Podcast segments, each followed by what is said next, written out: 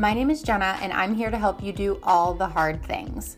I'm a licensed professional counselor with nearly 10 years of clinical and research experience working with people who have some of the most debilitating OCD and anxiety in the world.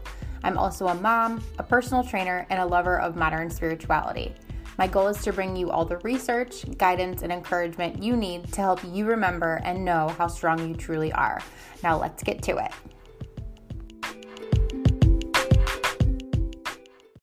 This episode is brought to you by Shopify. Whether you're selling a little or a lot, Shopify helps you do your thing, however you cha-ching. From the launch your online shop stage, all the way to the we just hit a million orders stage. No matter what stage you're in, Shopify's there to help you grow. Sign up for a $1 per month trial period at shopify.com slash special offer, all lowercase. That's shopify.com slash special offer. All right, guys. Hello, and welcome back to another episode of All the Hard Things. Um, I've been really lucky the past couple months to have so many strong, like honestly badass women reach out to me and want to share their story, whether they're moms or whether they are, you know, struggling with OCD and they just want to talk about their struggles because they feel really healed and they feel like they're you know at a point in their journey where they want to give back to other women in a way that they weren't able to you know have those resources. So this is another wonderful example of someone from the community who you know has gone through her own struggles and really wants to share and give back. So i'm really touched anytime that happens. So this is stephanie everybody. I'm going to have her introduce herself to all of you um, but i'm really touched by her story her journey and i'm so excited to get into it. So thank you stephanie Oh yeah, I'm I'm so excited to be here and and yeah. thank you so much Jenna for having me. I love love love your podcast. So Thank you. Thank you so much. And yeah, these mom episodes and these mental health episodes are really helpful. I mean, every day like I said I go on and I see how many people are listening to them and it's like, wow, that's incredible. Like I I just want people to be in their in their cars like, yes, yes, yes, that's me. That's how yes. I'm feeling. Um exactly. So yeah. And I think as a mom I that was the first thing I discovered about your podcast was okay, I'm you know, treading water, going through the, the process of ERP with my own OCD journey, but I'm also a mom. So there's so much that I can relate to on your podcast with anxiety, with OCD, and then also also being a mom. So tons and tons of good stuff here, you guys. So if anyone out there is listening, is a parent, a mom, know someone who is a parent or a mom, or you're struggling with OCD or anxiety, even if you're not a parent, I think we have some awesome, awesome stuff. Absolutely. So Stephanie, just give us some context and some background, kind of. Sure. You know, um, background and all that good stuff. Absolutely. So I am born and raised a Wisconsinite. I know you're from Wisconsin, which I love that. um, I um, I'm 37. I am a mama of one and dog mama. Um, I have had um, OCD and anxiety since I was a little tyke. I think I was like, gosh, I don't know. I think I was around seven or eight um, when I first had symptoms. And I didn't get officially diagnosed until I was in my 20s. Um, but um, I am a makeup artist and esthetician. I moved out here for my job in 2007 and um, met my husband shortly after and um, am on this journey. I now um, advocate for OCD, so I'm very passionate about that, and I was able to find your work uh, through my advocacy. That's awesome. Obviously, we both feel really strongly about that advocacy work, and you know, going through those processes of being a mom and having babies and already having these issues, being a mom, as you know, kind of just exacerbates all those things. Um, yeah, really brings absolutely. so much to the forefront. So, talk to us about your, you know, transition into motherhood, what that was like for you, um, and and how that kind of just led to a bunch of other things coming up that you needed to address. Oh yeah, um, I think being a mom was always something that I wanted to be. Um, I think I was very nervous about um, perinatal, postnatal um, type things because of my anxiety and my OCD. How was it, you know, what was it going to look like when I was pregnant? Uh, what was it going to look like during and after? Um, I got pregnant and and was super super excited about being pregnant. Um, I actually really dealt with very minimal um, OCD before pregnancy and it was kind of uh, i was in a lot of uh, recovery right before i got pregnant um, it started to get pretty bad after i had my son um, I was dealing with a lot of anxiety and what I thought was OCD, but I went, you know, to my primary and uh, was diagnosed with um, postpartum depression, which I knew, you know, I knew was not accurate. I w- I wasn't depressed. I was anxious. Um, but I think that a lot of doctors don't know a lot about postpartum OCD. Um, so it's automatically, it's postpartum depression, go on this SSRI, um, and uh, that's going to make it all better. And, um, you know, the, the SSRI did go on one after I was pregnant, after I had my little guy, because um, I, I, you know, I was dealing with a lot of OCD. We had some um, trauma with my little guy that we can, I know we'll probably get into a little bit, but um, I just was really struggling with anxiety around the trauma that happened. Um, I had a hard time leaving him alone. Um, I was very, very fearful of what would happen if I wasn't right there next to him. Um, and a lot of people don't talk about uh, that type of, of OCD um, or, or, you know, postnatal OCD. It's, it's almost more the opposite that people talk about a lot. Um, but mine was, was very centered around the fear of um, I could I couldn't fall asleep. I mean, I, it was like anytime I closed my eyes, I was so afraid that something was going to happen. Um, so I was thankful I had a doctor that you know got me on a, a, medication that helped a little bit, but you know I wasn't doing the active ERP work. I wasn't doing any work for OCD because I was diagnosed with depression. Interesting. I mean, what you're talking about is that you went to get help, and obviously it's so already you're in crisis mode, right? Like if you're making the decision yeah. to help for the most part, like we are in crisis mode. And so when we go, it's, and we're pretty sure of what we're dealing with, right? You said that you were feeling maybe a little bit depressed, but this, you're like, this isn't what this is. Like this is something different. And so I had the same experience. I went yeah. to see, to see my primary care doctor and I was very clearly anxious. Like I was so anxious that I couldn't even, I remember I was trying to cut an onion for dinner and my yeah. hands were shaking. I couldn't even cut. I couldn't even use a knife because my hands were it shaking. Constant, it, exactly, like this constant state of panic. And I remember explaining that, and you know, they kept saying, "Well, I think yeah, it's definitely postpartum depression." And I'm thinking, "Well, I'm." I'm not depressed. so it was, yeah, it was really, it was challenging. Um, yeah. and, and she definitely was helpful. Um, I was able to get on on medication um, that I had been on um, years prior when my OCD was really bad but yeah i i can totally agree with you that i just felt like something was missing i'm like no i knew i knew that this was my ocd kind of rearing its ugly head so and in fact like i um i remember being in the office and they were talking to me about everything and they started asking me depression questions and i'm a therapist so i knew what they were doing yeah. they were going yeah. over a depression screen with me and i remember stopping her and saying I'm not depressed. Like I'm going to score very, very low on that if you continue asking me those questions. If you give me that same inventory, which I knew what they were doing, and luckily because I'm a therapist. I knew, and I said, if you give me the anxiety version of that, that's what's that's what I need. And so she, I yeah. pulled it up on the computer and she did it. And of course, I scored. I had really high elevations for OCD and anxiety. And again, like that was a moment for me as a therapist. I'm like no one else would know to do that. like, yeah. no one else yeah. would know to be like, excuse me, can you pull up the anxiety and OCD version of that assessment? Thanks. Like, uh, and, and so I'm in this situation where I'm like, thank God I had that information, but like, all these women don't have this information. Like doctors no. need to know this. And I know from my own research, from all the people I've worked with, anxiety is way more common than depression. Not that postpartum depression isn't a, a thing, right? Like that's obviously so hugely yeah. important. But we also need to give so much awareness and so much advocacy towards this anxiety and OCD work because it's still a huge problem and it's not always postpartum depression.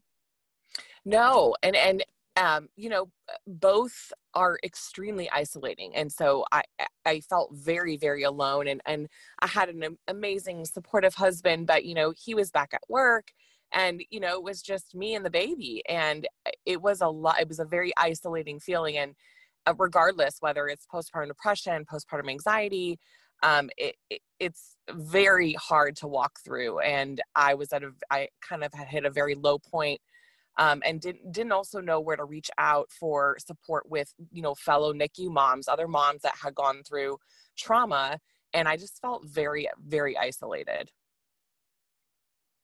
Yeah, especially that time like maternity leave when your partner goes back to work. It was yeah. it, it was it was hell for me. And I know it was really hard.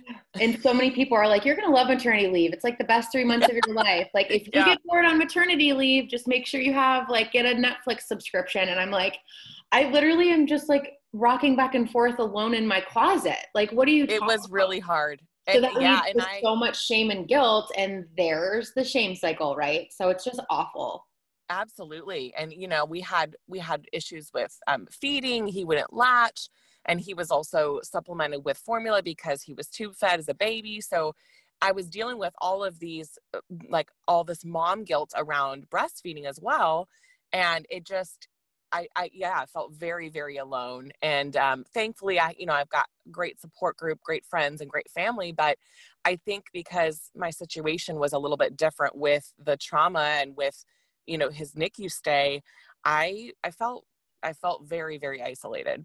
Yeah, I know that that feeling of isolation and just feeling like you're all alone and you're going crazy and no one else can really understand. That is it just compounds so much negative affect on top of what already is really difficult. And so so yeah, yeah, talk to us about you talked about you know some other issues just independently of our own conversations some other issues that you've been struggling with like in addition to all of this you know about pain and health anxiety. So talk to us about other things that are also going on at this time for you. Yeah it's so last year actually last year almost exactly this time um, i was diagnosed with uh, rheumatoid arthritis which is an autoimmune condition. And i have dealt with like chronic pain for gosh probably since right after my son was born. So it's it's it's been about eight years. My son is eight. So i've been dealing with the, the pain since then. Um, and i was dismissed you know by a lot of doctors i think uh, solely because i have anxiety. And i think um, health anxiety is is has always been something that i've struggled with so I think a lot of my pain I equated to health anxiety. So I thought, okay, you know, I'm an anxious person. I, I deal with a lot of health anxiety. This is all in my head. Um, I, you know, I had, which I'm sure you've heard the terminology like medical gaslighting, which I've had mm-hmm. plenty of doctors that were amazing, but I've had definitely had ones that were like, nope, Stephanie, like you're just anxious, you're fine, your your blood work's all normal. Um, and I had a kind of crazy incident happen last year. We took a trip to Disney World. It was our first trip as a family. We were so stoked. We got back um, from that trip, and my legs and my arms were like tingly and numb. And it was very odd feeling. And um, I just told my husband, I said, something is wrong. Um, so we, he said, well, let's just, let's go to the doctor went to the doctor and um, had lab work done. Everything came back fine. My vitamin D levels were a little bit low, so they said go ahead and go on a um, vitamin D supplement um, and uh, B12. So I went on some supplements and went on my way, thinking everything was fine. And then um, it wouldn't, the numbness wouldn't stop. So I, I, just told my husband, I said, I need to go into emergency and just see what's going on. Um, they were thankfully um, very open to doing a um, MRI scan of my brain, and it came back that I had um, two small lesions in my brain. So from there, um, I went to see a neurologist, and um, you know there was kind of suggestion of possible MS or lupus. Um, and then from there, went to see a rheumatologist and got the diagnosis of RA and um, lupus is kind of in the works right now. I have to do some more blood work. Um, but it has been a whirlwind when it comes to the medical aspect of things. And I think for years I dismissed the pain um, because of health anxiety and because of doctors telling me, well, Stephanie, you know, you know you have OCD. Um, so, you know, your your lab work's coming back fine.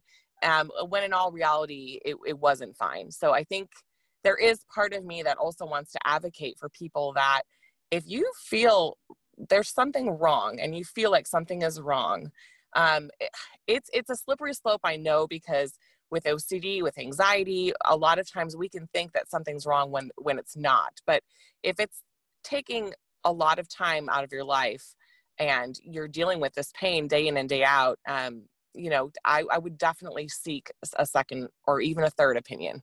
Mm-hmm. Yeah, and I appreciate that, you know, perspective for sure. I know as a therapist who works kind of on the other side and I don't have health anxiety issues, I don't struggle with chronic pain, thank goodness.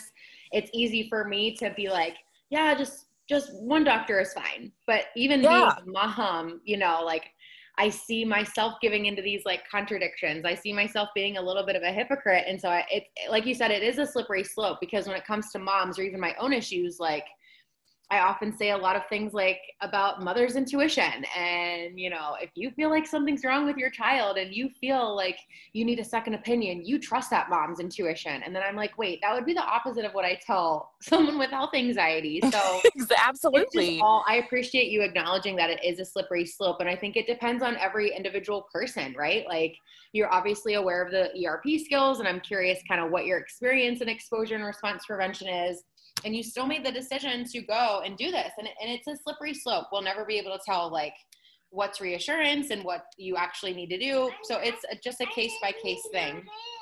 Oh absolutely. And i think definitely for me exposure even just talking like even this is exposure for me like even just talking about that journey um it's taken me probably four or five months to even just acknowledge that that can be some some medical trauma that I dealt with. And I think a lot of times as moms too we tend to like push it under the rug like I'm fine I'm fine I'm fine.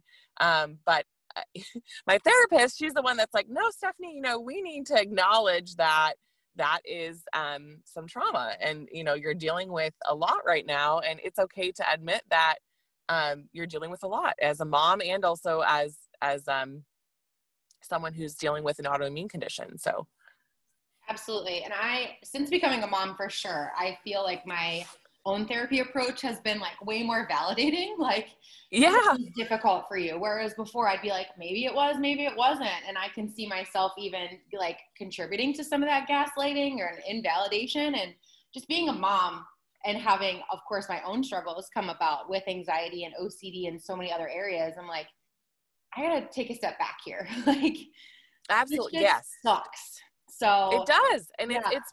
I think that there is the light at the end of the tunnel is that you know we have ERP. There are treatments that we can eh, do to help with with OCD and anxiety.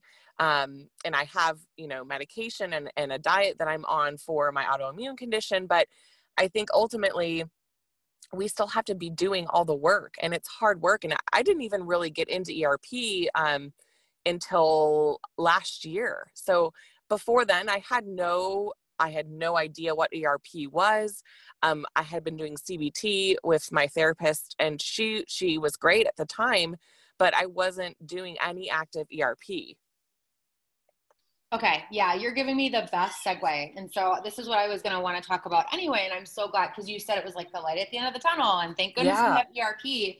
And so I, I want to transition into talking about your experience in ERP. And we can resonate and jam about this because, you know, as a mom and I, have been open about my struggles, I also had to do exposure and response prevention. Um, so I'm curious to hear, like, as a therapist, but also as like a fellow ERPer, you know what your experience was of it when you were going through it and now like what your experience is now because well first things first i think for those of you who aren't familiar i will describe it and then i kind of want you to describe it like from a from a client's perspective like what, how yeah. you describe erp so from a therapist perspective for those of you who don't know what erp is so it's exposure and response prevention and it is under the umbrella it's a treatment intervention for ocd and anxiety and it's the gold standard treatment for OCD, meaning it is the best of the best. Nothing else really can come close to it. And since the last research that I've done, ERP is actually the most effective treatment for it's more effective for OCD than any other treatment for any other disorder. So I could go yes. on for days about that and listen to my other podcasts if you have other questions about ERP, but you know, it's essentially this process of with a therapist identifying things that are challenging and anxiety provoking for you. And in order to get over them, you have to go through them. So, you know, if you're afraid of car accidents, you might have to listen to an exposure of listening to a car accident sound, like sounds or cars crashing. Um, and the most important mm-hmm. part is the ritual prevention, right? So you have to resist the uh, the safety behavior of typically like maybe avoiding going in the car or you know avoiding news articles that you hear about car crashes or anything like that. So that's ERP. So, Stephanie, why don't you, from your perspective, give me your kind of definition or understanding of ERP and then start to talk to us about your own, you know, step by step process of that, what that was like from beginning, middle, and end. Man, yeah, it's it's um it's a lot. In fact, when I when I first started ERP, which was um last year, I I left cold turkey. I think I was I was so overwhelmed. So I think for anyone that's starting ERP, um, don't give up. That's my number one piece of advice. And it does, I feel like when you first start exposure res- response prevention, it is um, extremely uh, nerve wracking. Um, and you're feeling feelings that maybe you had repressed, you know, or, or suppressed before that you really didn't really want to um, think about. I, I, know for me, I feel like I kind of avoided a lot of my triggers because I didn't want to deal with it. So once I started ERP, it was really hard for me because I felt like I was facing every single fear that I was dealing with. So um, ERP for me has definitely, now that I'm in active treatment, um, I see my therapist once a month um, we were i was actually seeing him every other week and now we're on once a month. Um, and i have you know my hierarchy my list of things that i need to work on and i know what i need to work on. Um, for me personally right now i'm dealing with a lot of um, health ocd struggles so talking about um, you know what my journey looked like what it looks like now is actually exposure for me. Um, walking through taking medication that is a huge one for me and i I have to be on medication from RA. Um, not everyone does, but I do.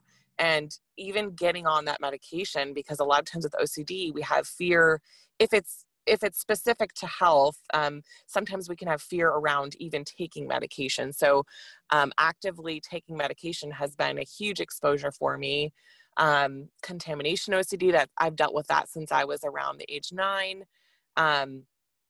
You know, actively, you know, I, like my husband, well, gosh, what was it? It was like two weeks ago.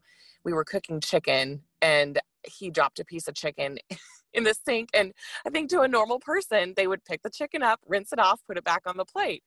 To someone with OCD, that was, I remember him, he grabbed the chicken and just kind of rinsed it off and put it back on the plate.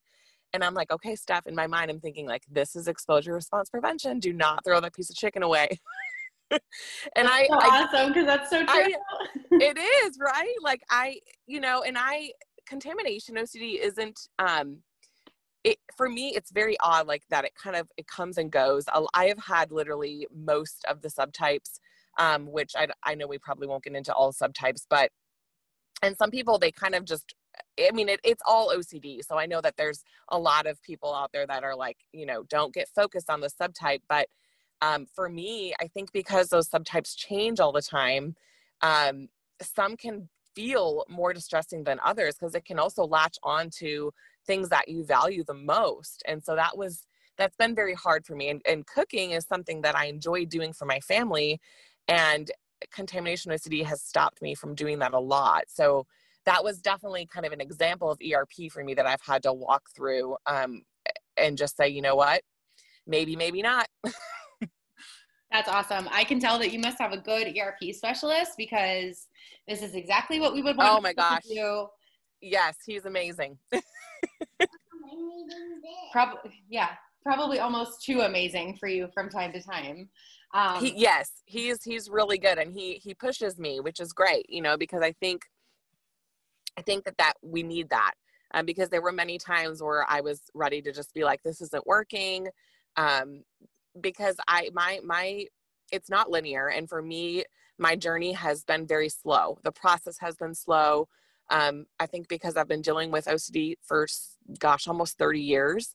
Um, I was really apprehensive to feel all these feelings. And I, I remember telling him, like, I just think it's just not going to work for me. And I remember him telling me, Stephanie, it's going to work, but it's going to take a lot of time and it's going to take a lot of work.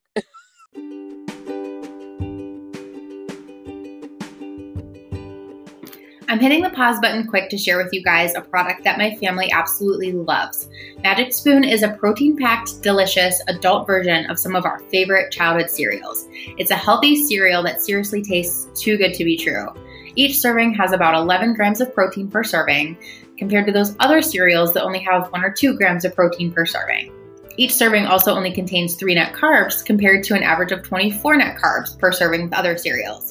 Magic Spoon cereals are also grain free, gluten free, and free of artificial sweeteners and other funky ingredients. They have flavors like cocoa, fruity, frosted, blueberry, honey nut, and my favorite, peanut butter.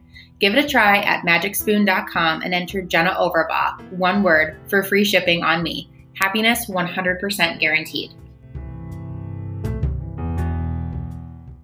Yes, ERP definitely does take a lot of time. It does take a lot of work. And you're doing exactly what we would want people to do, which is not just these exposures that are directly assigned to you by your therapist, but it's like living the lifestyle, right? So, yes. Talk to us about other, like, I love these other examples of like, how do you feel like you kind of live the exposure lifestyle? Like, when these situational things come up, what how do you handle that and then like maybe you know some advice for other people out there who are struggling with that aspect of treatment yeah absolutely i think man there's been a lot of um, i think there I, I, also have exposure around um, you know i've got to do the work with um, eating and eating uh, you know um, eh, for me right now i'm dealing with a lot of like intuitive eating like eating what i desire to eat.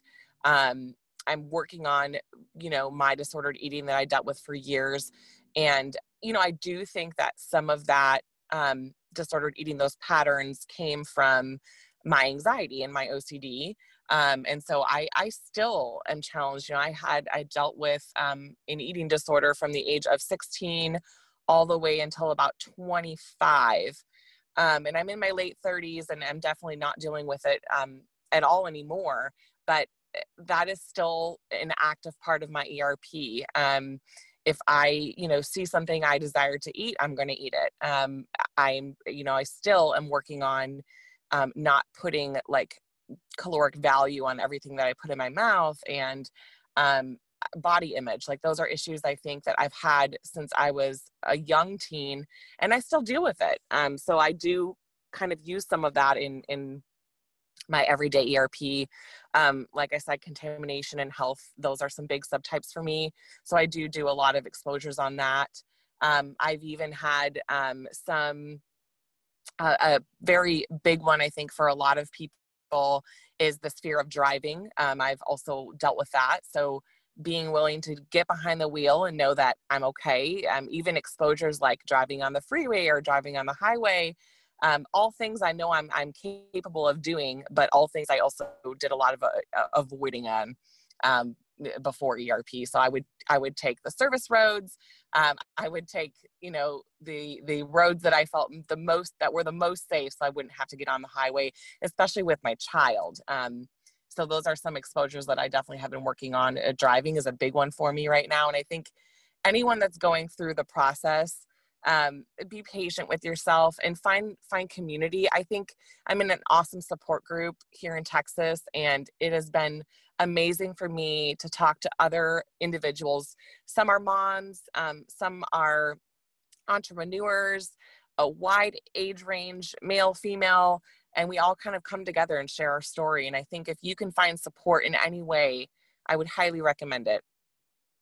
For sure. I know, you know, in my own recovery and in witnessing the recovery of others, finding other people who share similar difficulties with you just eliminates that compounding effect that shame and guilt and isolation can have. And it allows you to kind of get to the problem which is you know this ocd or these intrusive thoughts and this anxiety or this depression or really whatever it is. It you know stops your suffering at what the problem is because it doesn't have this compounded effect of like i'm the only one who's like this there must be something wrong with me like what's wrong with me um, you talked about yes. a lot of other things about like being a you know becoming an instructor and engaging in yoga and something i feel really strongly about as a therapist and also as a you know person who's been through the erp process and continues to go through the erp process something that I love to do myself and talk to others about is values and living life in accordance with your values, making sure that people are setting strong boundaries with their fear and going in the direction of their values. So, value talk has been huge for me lately in my professional work and also in my you know personal life so talk to us about living according to your values and how you've done that and what implications and what effect that has had on your recovery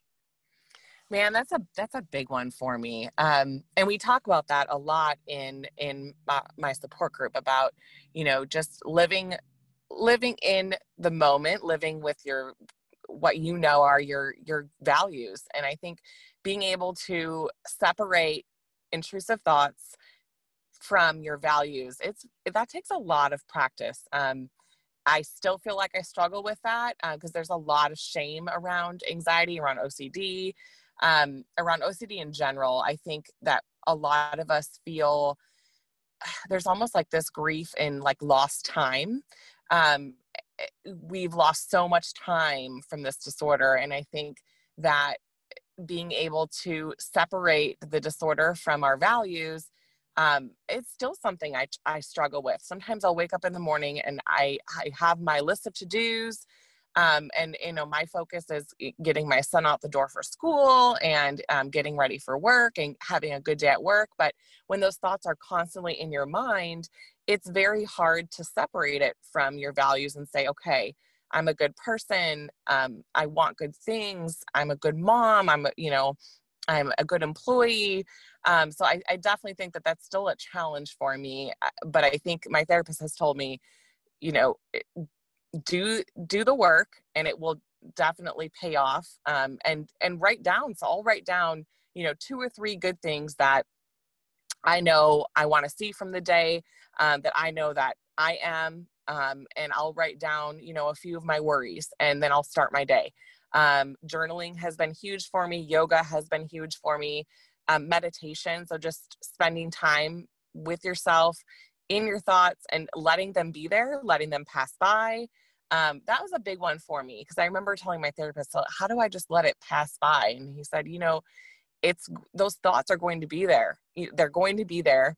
You just have to let it let it pass by. And it's I think people with OCD that's the hardest thing to do and people that don't have ocd they're like well i you know i might people have intrusive thoughts all the time but they just they don't it, there's no loop so i think for us with ocd it's questioning how how can we just let it pass by? And so i think i still have a hard time um, with that but i try my best to live in my values. I write them down. I journal.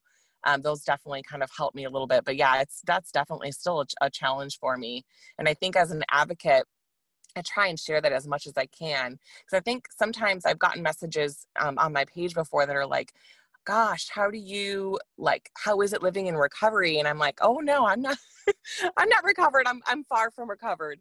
Um, but I can definitely share share light with what's helped what's helped me for sure.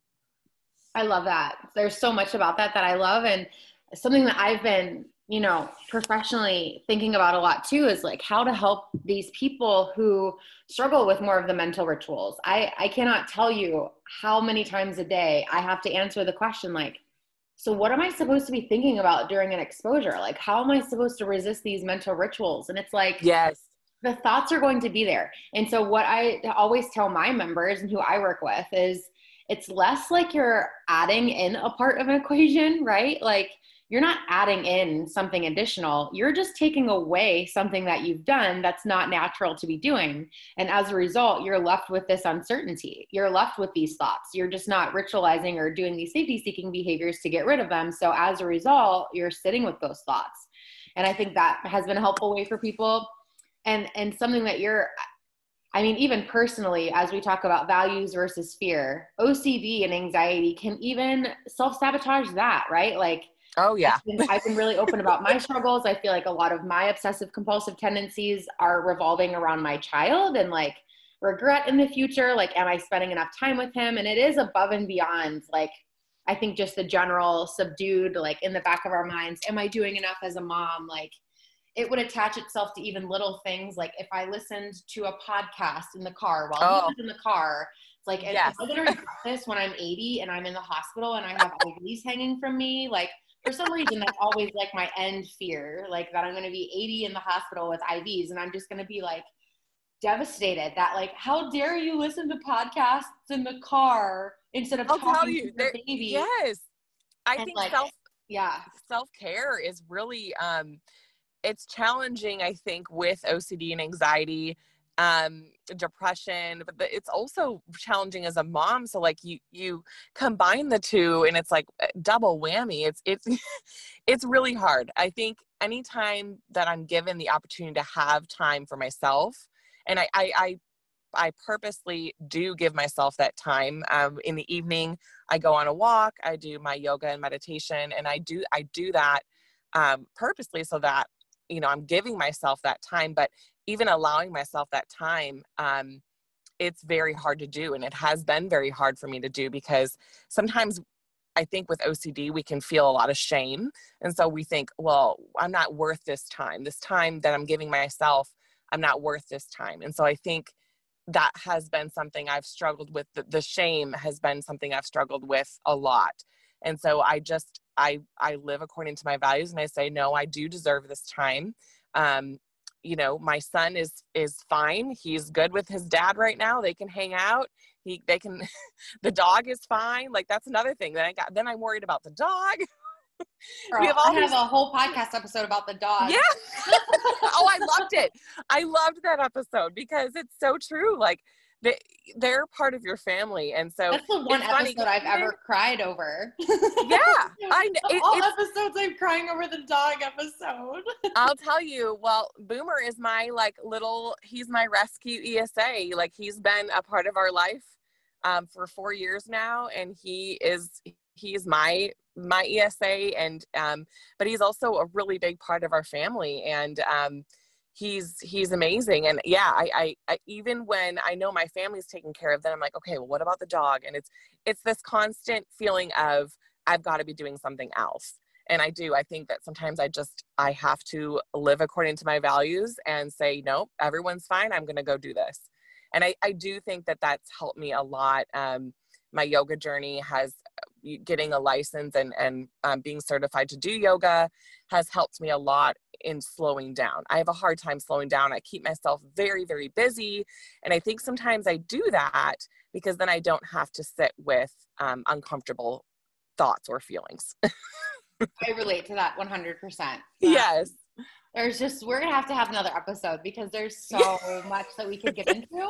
Um, yeah, but oh my gosh, yeah, I have I have legit chills. We need to absolutely do another episode. Oh, I would love awesome. it. I would love it. Um, yeah, I have so much that I would love, love, love to ask, but I don't want to take up too too much of your time. So I'm yeah, I specifically before we get into like the closing questions, I want sure. to know like other issues you face with the whole exposure process, especially as it relates to like balancing it all. So I know a lot of people out there, especially moms, struggle with this idea of like, well, how am I supposed to work and handle, you know, work with my, you know, maintain my family and clean the house and do all these other things and make time for exposures? Like, how do you handle just the balance of it all, especially as you incorporate ERP into your life? Oh man.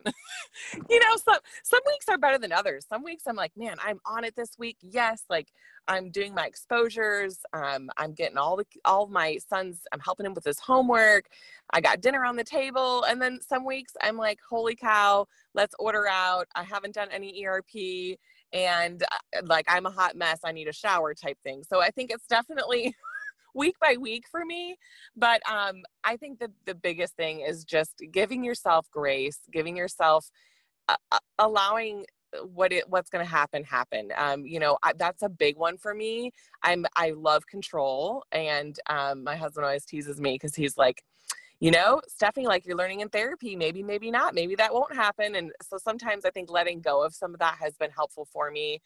Um I was really nervous about going back to school. It's something I've been wanting to do. I'm, I'm back in nursing school and I sat on that decision for probably a good solid year because I thought I couldn't do it. You know, I constantly was telling my therapist, you know, I, have got ERP I have to do, and he's like, "Well, you can this, you can do active ERP while you're in nursing school, while you're working, while you're a mom." And so I think I'm, I try really hard to integrate ERP in everything I do. I, I don't always, I don't always have time to write everything down, but I'm actively doing exposures in my mind while I'm going throughout my day. Um, and if I come across something that's a really hard exposure for me, I try my best to push through and, and do the exposure um, because I know that's what's going to be best for my anxiety. And, and I know that I'm going to have weeks that are really tough. Um, I just had a bad week about a month ago and I was just down. Um, and I remember, you know, people on Instagram were like, "Where are you, Steph?" You know, my my family was like, "Are you all right, Steph?" Because I'm I I tend to be positive for the most part, um, but you know, even even the most positive people can can be hiding a lot. And for me personally, I think I tend to internalize a lot. So, giving myself grace has probably been the biggest piece of advice I can give other people too is it's it's not it's not linear it's not going to happen overnight and you've got to give yourself some grace for sure. I love that so much. So, this is great advice for other people. I'm curious, what advice would you give yourself back then? At, and, and it could be at any point, like when you were struggling with motherhood, when you were in the NICU, oh, when you were starting therapy. Like, what do you wish you knew back then, and what would you tell yourself back then? That you can do it. I mean, I think that whatever you put your mind to, you can do. And and I and and my my journey is going to look very different from someone who doesn't deal with OCD, but it doesn't mean that I can't I can't get through it. It just might be a little bit more challenging. Um, and I know that sounds cliche, but, but it's honestly, if if I were to have someone come back and say to me, these are the things that you can accomplish and that you may accomplish in your life. If it were 10 years ago, I would say there's no way. There's no way I would be able to do that. There's no way I'd be able to go back to school.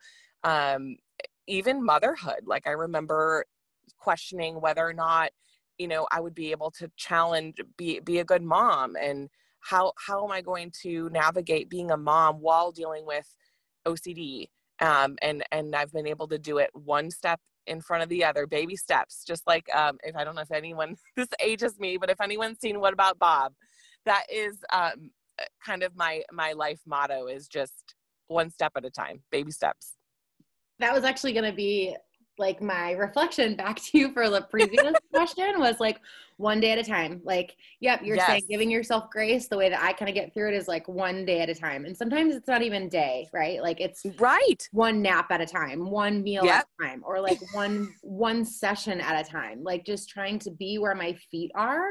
And it Absolutely. is practice, right? Like I think sometimes people, whether it's moms or people who have anxiety, people who are in treatment, it's like you know you try something and it's not instantly gratifying it doesn't instantly work so you kind of give up on it and you know this yes. concept of like giving yourself grace and taking it one step at a time it's not going to instantly feel better it's not going to be like instant relief when you start to implement these things that doesn't mean that it's not working or that it can't work it just means that you need to make it a practice um it's so true i mean like i'm on my i'll be once i get off with you i'm heading to work and I have such bad social anxiety. And it's funny because I'm such a social person. You would never think that. But even I'm thinking, okay, now I need to talk about I'm going to park my car, I'm going to get in in, in store and start educating on on my brand. Um, I work for a skincare brand. But even getting from point A to point B, that's challenging for me. And then once I get in there, I'll be fine. So yeah, I do that a lot. Like, okay, the next 30 minutes, the next hour.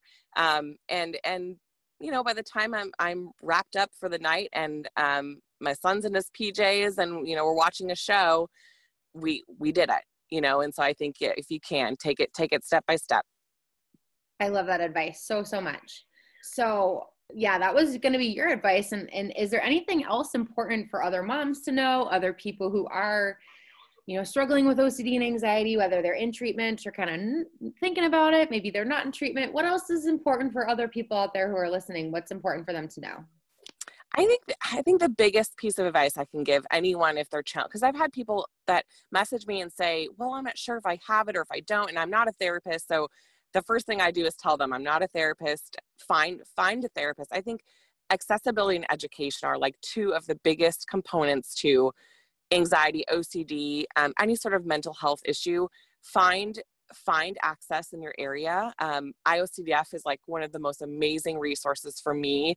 Um, that's how I found my ERP therapist was through um, the the IOCDF Foundation. and i think educating yourself find find books there's so many books on anxiety and ocd or on mental health in general i and I, I know it's they're not for everyone. Um, I'm definitely kind of um, a lover of all self-help books. I, I have way too many, but I think the education piece of it is so important because when you're educated you know eh, you know what you need to do to get to get help and i also think um, accessibility is huge so instagram i know it, it, you know it's not for everyone but uh, social media platforms in general um, can be really there's a lot i have found that has been very helpful as far as accessibility um, groups that i didn't even like ocd peers um, there's so many great um, even through IOCDF, I know that they have um, calls that they do periodically throughout the week. So even people that maybe don't have access to treatment, there's still ways for them to learn about ERP and to actively be doing it on their own or seek out a therapist. I mean, uh, um, NOCD is amazing. Um, and I personally feel like any sort of treatment is better than nothing at all. Yes, 100%. There are tons and tons of great resources out there. OCD Peers is a great one. Um, the iocdf.org is a great place to find support systems. Yeah. Um, I think I think Instagram and you know just basic education can be a lot for people. I cannot tell you how many people still to this day, every day, are like, I didn't even know that I had OCD, and it's like very straightforward yes. OCD. It's like very absolutely. Obvious very obvious harm harm intrusive thoughts or sexual intrusive thoughts or scrupulosity thoughts and it's like yes this is very clearly yeah. ocd to me and it should be simple um, for either other therapists to figure it out or for them to just like know this right like if you're anxious in social situations we all kind of have that tendency to think like oh wow like i might have social anxiety i don't, oh, I don't yeah. why that's not out there for ocd yet you know maybe it is a little bit for contamination stuff or perfectionistic stuff but we really need to do better Oh, absolutely. And some of those really like taboo subtypes, um, you know, harm. Um, I, you know, I've dealt with I've dealt with harm OCD. I've literally dealt with the bulk of of the subtypes. Um, but it's yeah, they're very they're taboo, and so I think a lot of people are really afraid to speak up um, and talk about uh, what they're really dealing with because they they don't feel like people are going to um, either either listen or understand. Yeah, absolutely. So many good things. So I'm curious before I let you go, um, and we start to plan our second podcast episode. Together, yeah. um, I ask everybody, why is it good to do and go through hard things? Oh my gosh. Um, I think the biggest, the biggest thing I could tell people is that when you do these hard things and you come out on the other side, how amazing does that feel to know that you can do it? I think there are so many things if I wouldn't have pushed to do these hard things, I wouldn't have been able to come out on the other side and and and help people. Um, if i wouldn't have put one foot in front of the other and and started school i wouldn't have ever been able to pursue something that i really wanted to do. Um, and i don't it can be the simplest thing. It could be um, going to a public place. It could be um, eating a food that you never thought you would be able to eat. It could be driving on the freeway, anything that's an exposure for you personally. If you're able to push through that, um, think about how amazing it's going to feel when you get on the other side. I love that feeling. It's the best yeah. feeling oh, ever. Yeah. yeah. And that's yeah. what keeps you going. That's that you know, maybe it doesn't happen after the first exposure, maybe it doesn't happen every time, but eventually people will get this experience of like, oh my gosh, I can't believe I just did that. And it's so oh, awesome yeah. and it's, it's, it's, a so very awesome. gratifying feeling because there's been plenty of times where I felt I couldn't do something. And then once you do it, you're like, okay, I got this, I can do it. And I think it really, it, it really takes self-confidence and it takes, it takes work, but you can do it. I love that. That's a great way to end. So, Stephanie, before I let you go again, I, I know you do so much advocacy work and you have people reaching out to you. And, you know, I, I want you to share with our listeners where they can find more of your story, where they can follow you, maybe on Instagram, um, and keep up with the awesome work that you're doing. Oh, you're sweet. I, yeah, I, I'm working on my platform. It's still kind of a baby platform, but I'm doing everything I can to help because um, I know what it's like to be in the throes of, of this disorder. But um, you can find me at navigate navigate underscore OCD on Instagram. And I have a small community for my yoga practice called Yoga for Inflammation on Facebook. Awesome. That's wonderful. Um, so, for those of you listening, I will put those both in the show notes if you want to keep up to date with Stephanie and her journey and all the awesome things that she's doing.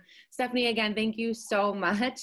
Um, I know just like taking time out of your day, especially right before work and all that good stuff to talk about things that aren't very pleasant, um, probably isn't the best thing in the world, but it also makes us feel really empowered. And I know that you share in that mission. So, thank you so much. Oh, Jenna, thank you. And thank you so much for all the work you're doing. We love your podcast. Thank you.